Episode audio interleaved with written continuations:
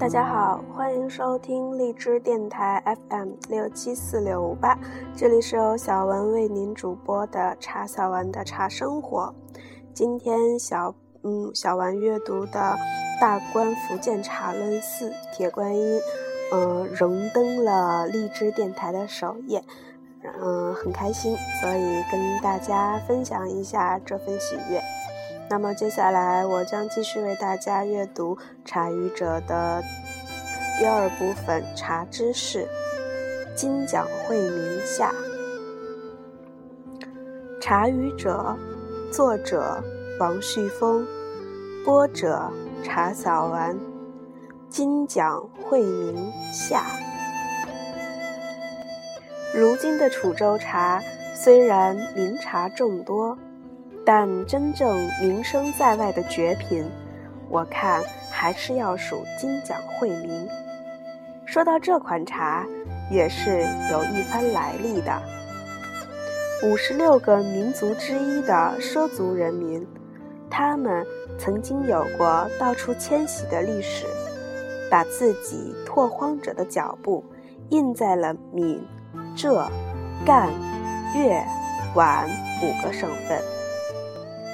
其中有一群人生活在浙江丽水山中的景宁畲族自治县，他们有着自己民族的语言和文化。凤凰是他们的图腾，他们在这里种水稻、红薯，兼营着林业，有以他们悠久的茶叶闻名而自豪。宋代，他们就有了以茶冠名的茶舍村。二十世纪上半叶，又有了足以称豪世界的金奖惠民。相传唐代大中年间，从四川峨眉山上下来一位得道高僧惠民，一路云游，跋山涉水，踏进楚州境内。但见山川奇绝，一江秀丽，赞叹不绝。待行至景宁赤木山下，眼前更见云海蒸腾，烟霞茫茫，莫辨人间天上，便知是风水宝地。于是搭寮为寺，辟地植茶。毕竟是神僧的茶种，灵根妙韵。采制出来的新茶，一杯淡，二杯鲜，三杯甘又醇，四杯五杯韵犹存，分明是育出了茶中妙品。此时景宁、云河一带瘟疫流行，死人无数，惠明和尚便沿村问病送茶，果然救了一方百姓。村众遂凑足银两，在赤木山盖起一座寺院，即名惠明寺。此后代代僧人、山民种茶不绝，此茶便叫惠明茶。可惜楚州一带偏山僻水，交通闭塞，惠明茶大漠如雷。直到一九一五年。惠明茶使得远渡重洋，在巴拿马万国博览会上一举夺得一等证书和金质奖章。用两句唐诗形容，这真可以说是“养在深闺人未识，一朝选在君王侧”了。从此名冠寰宇，欲称金奖惠民。耳闻此茶已久，心中便有了期盼。我记忆犹新的是当年筹建中国茶叶博物馆时，我具体负责布置茶叶集萃厅。当时就在向各地征集名茶，名样上墙。一天中午，但见茶博馆石阶梯上大步流星走来一位中年男子。手里提了一个半透明的塑料口袋。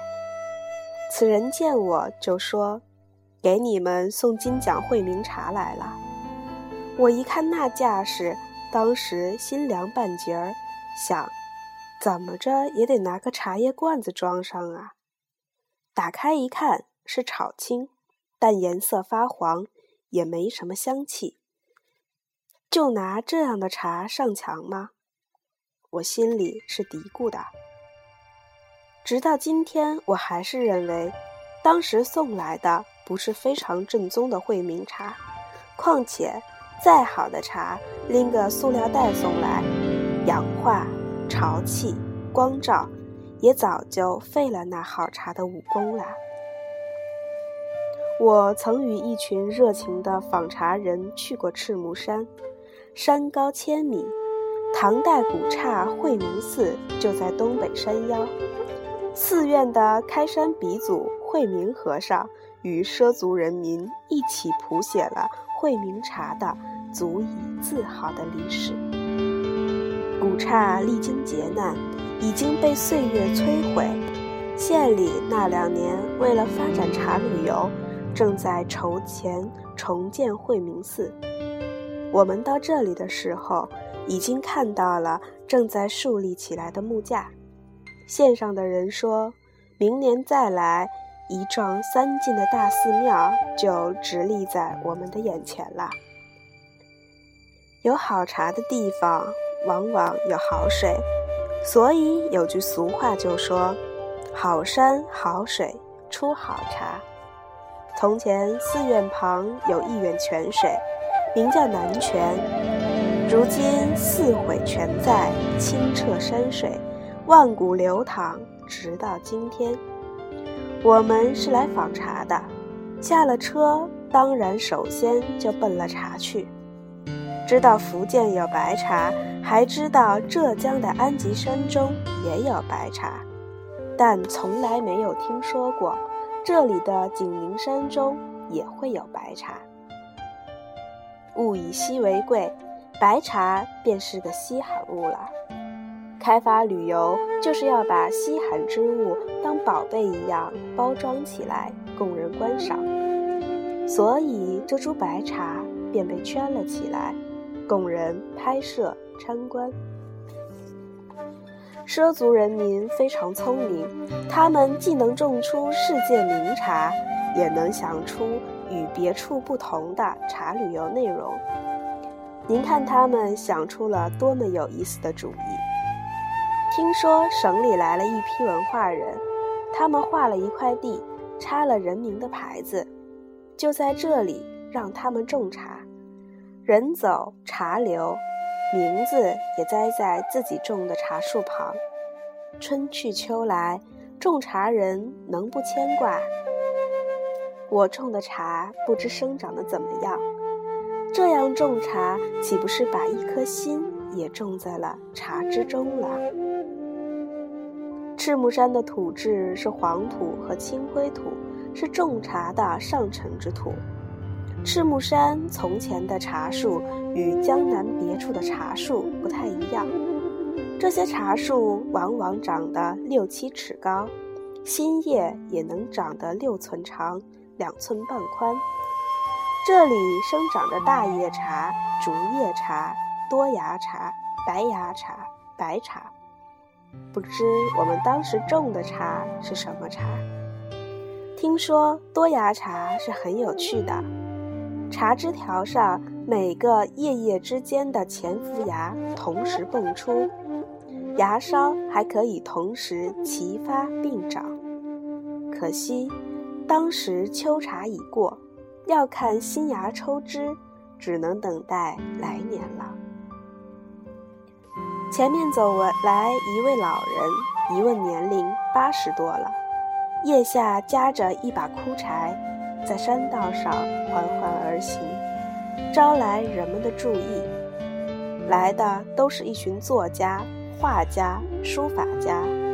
其中，我这写茶小说的作家上前看看，哦，老奶奶夹的是一株老茶杆。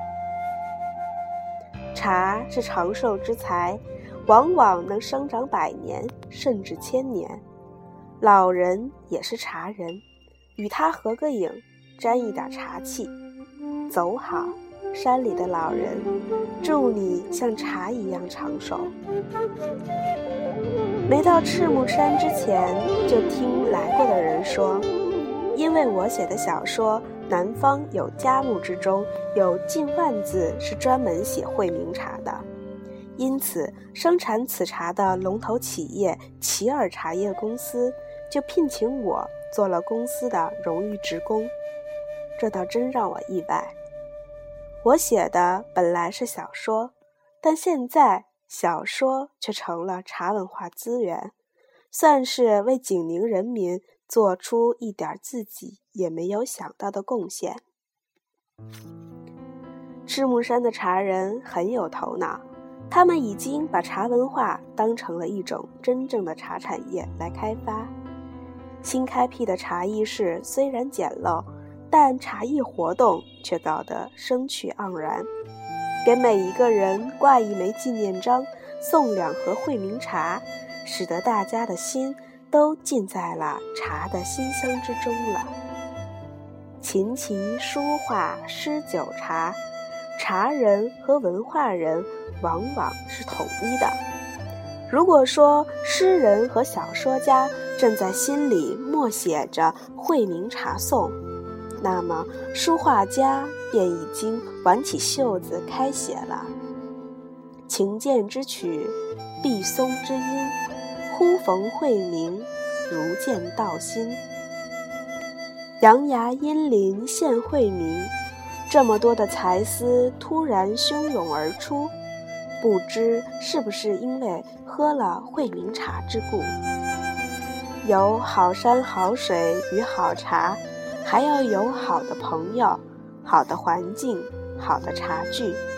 现在这一切都有了，怎么能没有好的冲泡技艺呢？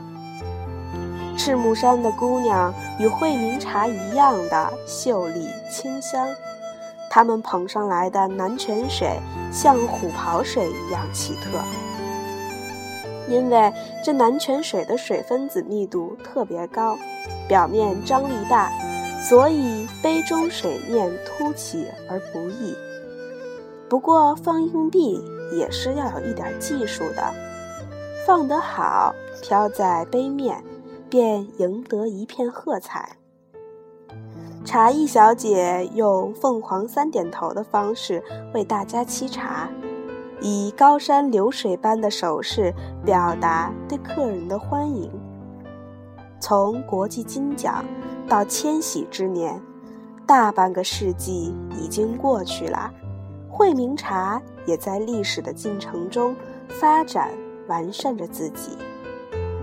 奢乡的父老兄弟姐妹们为我们端上了绿茶、红茶和乌龙茶，每一杯都是这样干冽清香，真是品在口中，醉在心里。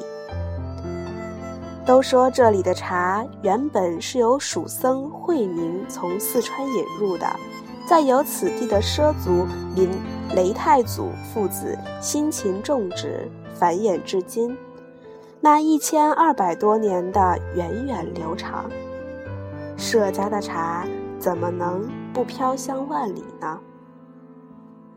不可思议的事情发生了。茶艺解说人声情并妙并茂地介绍了惠明茶的来历，我听着听着十分耳熟。原来此茶是一位辛亥革命的义士在此地养伤时发现的。这位义士名叫赵继克，他有一位红颜知己，名叫沈绿爱，是一位杭州城里的女茶庄主。这位女庄主带着她的两个儿子来看赵继克，他们在这里诉说衷肠，并研制出好茶。这两个儿子也十分了得，夜里在那古寺里躺着讨论茶道，不明白那惠明茶为什么又要炒又要烘。悟到半夜，那大的终于悟出来了，炒是快功夫。立马就干了，烘是慢功夫，慢慢的干。慢工出细活嘛。茶的道理和做人道理一样，人生是要捐狂自得，是要动如脱兔，静如处子的。最后，终于惠明茶送往了美国，一举夺得了金奖。我这学历史出身的人，终于明白历史的叙述有多少通道了。原来虚构就是这样成为历史叙述之一的。虽然如此，我还是要郑重声明，这是我的小说，摘自《南方有佳木》，不是真正的惠明茶诞生的历史。不管怎么解释，缘分是结下了。一眨眼，十年，我再一次去了那里。这回是带着我的学生们去的，上了赤木山，进了慧明寺，见了老和尚，喝了慧明茶。正值三月三，奢民的节日到了。吉尔茶厂的小潘是个气质美人，请我们在他们小县城里的茶馆里喝茶。茶食好吃，笋制的，不客气的吃了不少。茶杯很特别，白瓷青花，但是自制的。我做着剧烈的思想斗争，最后还是厚着脸皮向他们要了一个。我现在一直就用它喝茶。聊起当年往事。跟他们讲了虚构进入历史的惠明茶观点，小潘说：“哎呀，王老师，当年就是我接待的您啊，这段话就是我说的呀。”老总姓叶，也笑着说：“这段话是我从书上整理下来的呀，我觉得好就用了呀。”我说：“好是好。”不过金奖惠明茶获金奖时将不长，二零一五年就是一百年时间，你们可以溯流追寻一次，真实的史实比什么样虚构的故事都伟大呀！第二天，他们带着我这个荣誉职工上了山，我们去了一个叫做天堂湖的地方，这地方原是个废山坳。却有一个好名字。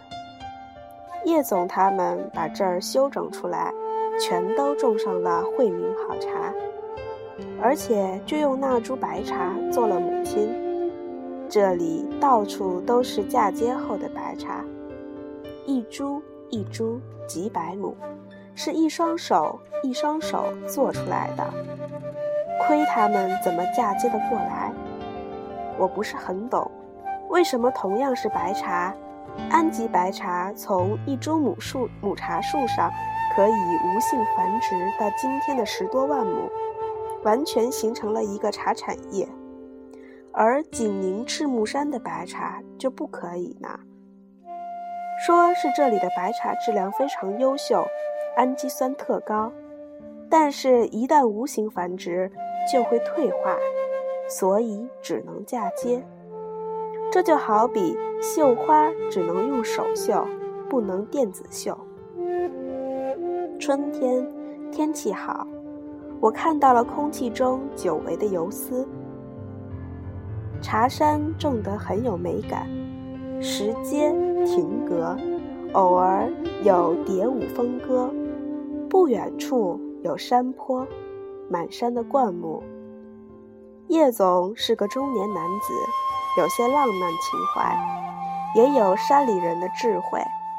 他给我们讲了生态茶的概念：什么河里养草、河里流虫，形成生态关系。他说，树林里养的鸟儿是专门吃茶棚中的害虫的。茶棚不怎么修草，可以保养水分。一切都得生态。他们这里的惠民茶当然是不喷农药的有机茶。站在茶山上，春风吹来，阳光晒着，人就软了。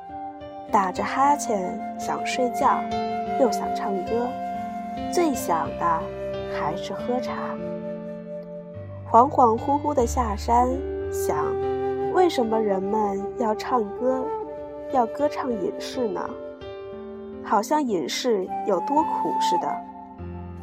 隐士做成这样，难道不比做皇帝幸福指数高多了吗？这个幸福的秘诀，我不可能到处透露，要不然天下隐士滔滔，我还能够到哪里去品我的金奖桂明茶呢？